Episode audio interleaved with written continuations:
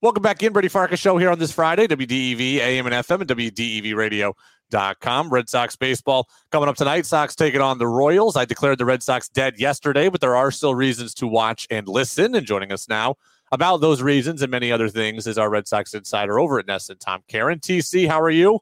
Doing well, Brady. How you doing? I'm doing well as well. Uh, let me, before we get into the thick of things with the Red Sox, let me start with this. I texted you that Wednesday we weren't talking because we had the Red Sox game, but I was also at the U.S. Open. Um, that was my first time at any tennis tournament, first time at a major. Certainly, it was awesome. What is left on Tom Caron's sports bucket list? Ooh, um, well, I mean, there's there's uh, there's a World Cup game. I've never seen a World Cup game. That would be mm-hmm. number one, and I'll do that next time when they're in the U.S. in uh, 26. Uh, the the Kentucky Derby has always been on my list, um, but that just for the you know the pomp and circumstance of it. Not that I'm a huge horse racing guy, but I, have always thought that'd be fun. Um, not a ton else. I, I, I never would have thought this, but the last year or so, I've gotten into F1 a little bit. I'd, I'd love to see a real Grand Prix, like the Monaco Grand Prix, like one of the ones you know over there. Uh, there's a lot of. I, I mean, I, I got to see Liverpool play a couple years ago uh, over there. I'm a big soccer guy. With you know, so there's some of the classic places over there, but that you can go forever listing off the different places. But you know, I've I've been to the Super Bowl, I've been to the NBA uh, Finals, I've been to the Stanley Cup Finals, I've been to the World Series. Um, I've I've hit most of the things I hope to hit someday. Well, certainly uh, your your bucket list is more full than mine, and mine's pretty good, but yours is more full than mine. I've never been to the U.S. Open, and I, I like tennis, so that that I'm sure it was a blast. Um, I, you know, the Masters I'd love to go to once, right? There's just some of those sort of specific events now, as opposed to leagues or championships. I, I you know, I'd love to hit, I'd love to hit Wimbledon. I think yeah. that would be a blast. Um, so yeah, some of those that might be a retirement thing. Just just spend a year hitting all the sports things I haven't hit the thing that was amazing about the US Open is so we got the grounds pass, right? And the grounds pass led us into almost everything. The only thing we couldn't do was go into Arthur Ashe Stadium. That was the only thing we couldn't do with it. We could go into Louis Armstrong Stadium though, and we did. So but just the the freedom of movement around the complex was very very cool to me. You did not have to sit and post up at one match for 4 hours. You could be very very transient in terms of walking around. So I was watching doubles literally like could high five the players. We were on on the rail first row. You were that close doubles. It was like spring training on the back complex. Uh, you know, in Fort Myers for you. But then we also sat in the upper deck at Iga Swiatek, the number one player in the world on the women's side in Louis Armstrong Stadium. So you, you were able to bounce back and forth between the two, which was very cool. True story. There used to be uh, a, a, big uh, tennis event in Vermont, right? And it was called the Volvo uh, International Forever. It used to be at Stratton uh, Mountain and they had a whole, you know, a legit like 5,000 seat stadium that they would assemble for it. It was a big event back in the, uh, I would say, late 80s. And and so I was either interning or had just started at uh, Channel 5 uh, in, in Plattsburgh, Burlington. And I went down to cover it. And, and if you know anything about television, you know, this this was back in the day where you had a big camera with a cable connecting it to this big tape deck mm-hmm. with three quarter inch tapes that were these massive oversized tapes the size of a, of a vcr player you know almost and and you know to put in the tape it like you have to eject it and go and you pull it out.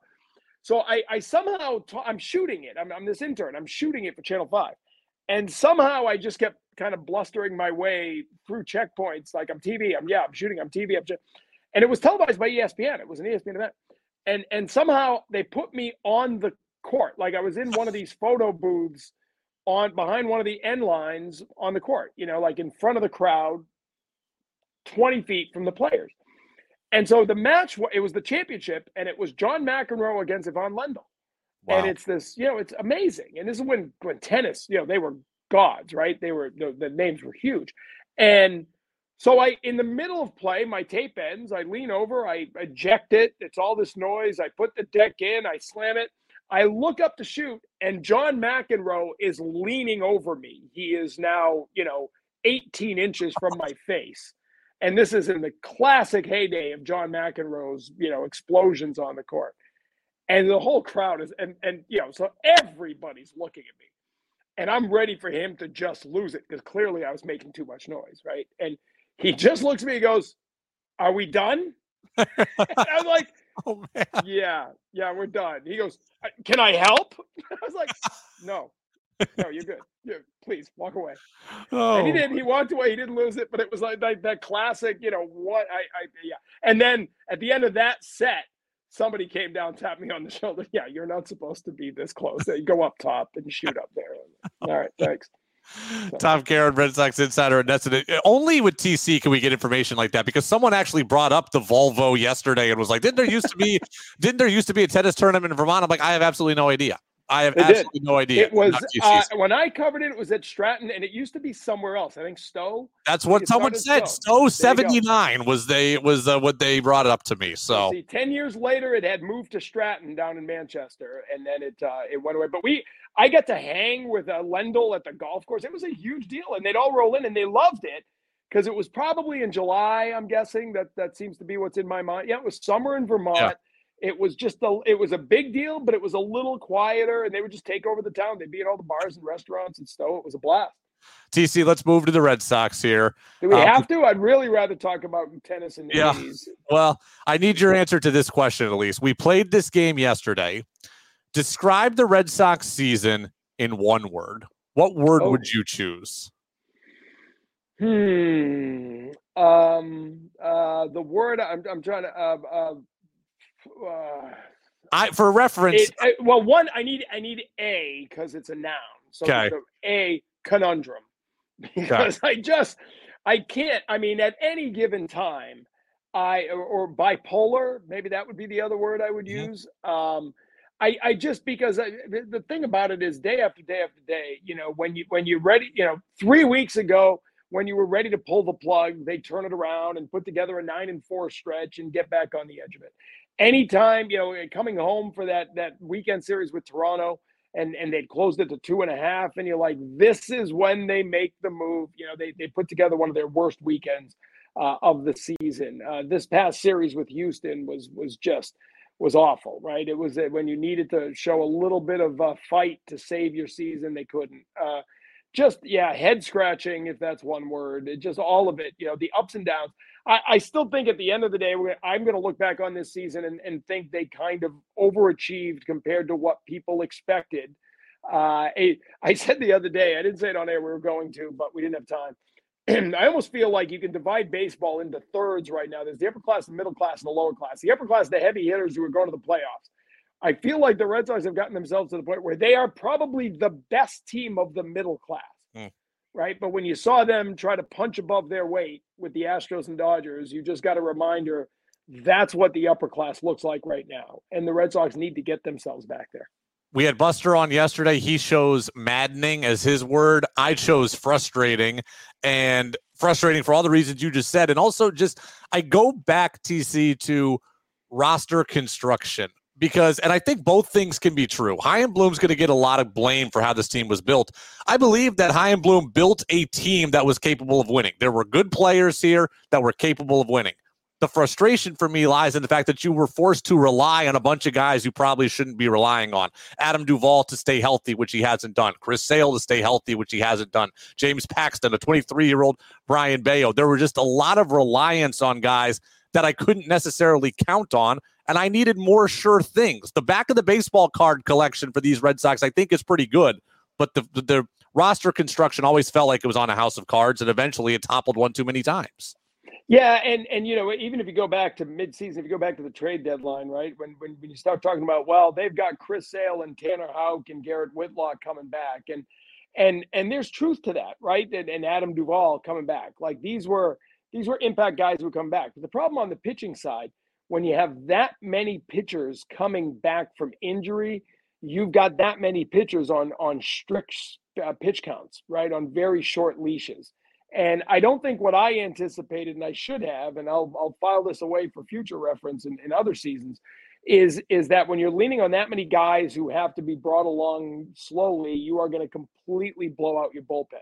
Mhm. And and you know we had the graphic. I think it's a 12 game stretch now, where the starters have averaged fewer than five innings of start, fewer than five. And this is mostly now with a five man rotation, right? This isn't earlier when you had 40% of the games were being opened rather than started, right? It- This is when when you got everybody back you're getting five innings a night plus out of your bullpen, and it's not sustainable, right? And that's what we saw. There were there were some games, you know, the Friday night game a week ago against the Dodgers. You had that lead in the sixth inning. You know, you, you brought Kutter Crawford out for the third time through Mookie Betts, the top of the order, just because you're trying to buy a little rest for the bullpen. That backfires. Pivetta, who's probably overworked at that point, third appearance in a week, uh, he can't protect it, even though he's been really good all year. You know, there's just been moments like that where Whitlock coughs it up, where where you know, and and and, and you know, so I think that's more than anything. You lean too much on guys who weren't going to be able to carry the workload. The other part of it is the, the defense, Right. I mean, that's it. if you're talking about maddening or frustrating, the number one uh, item on that list for me is the defense. I mean, you just, we had the list of, you know, they, they've got 92 errors, I think the most in Major League Baseball. We showed that list, and it was the top seven error committing teams in baseball, and not one of them is in the playoffs right now. Hmm. And, and it's as simple as that. If you can't catch and throw the ball, you're not gonna you're not gonna go anywhere. And this team has had real trouble catching and throwing the ball. It's been a step back for Rafi Devers defensively. It really has. We've seen some of the young guys come up and not be that good defensively. Duvall is not a center fielder; he's a corner outfielder. Uh, all that stuff uh, starts to add up and gets really frustrating. Trevor Story's been been great coming back, and I look forward to a full year of him uh, manning that position. That'll help. Uh, but man, they got to clean it up. TC, I, I don't know that I agree with this, and I don't even know that this is exactly what he was saying. But the fact that Buster was even wondering this yesterday was a problem. He wonders if Red Sox ownership looks at the season at the end of the year and goes, Yeah, we didn't win, but we ran a better business model.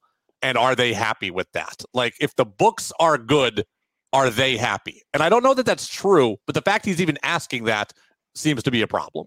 Yeah, and and I don't think it's true. Um, you know, I, I I talked to Tom Werner from time to time, and and you know they they still everything they you know whether it's and again they've built a massive sports conglomerate, right? But when you talk to them about the Red Sox or Liverpool or Pittsburgh, all this, they really start with with trying to win.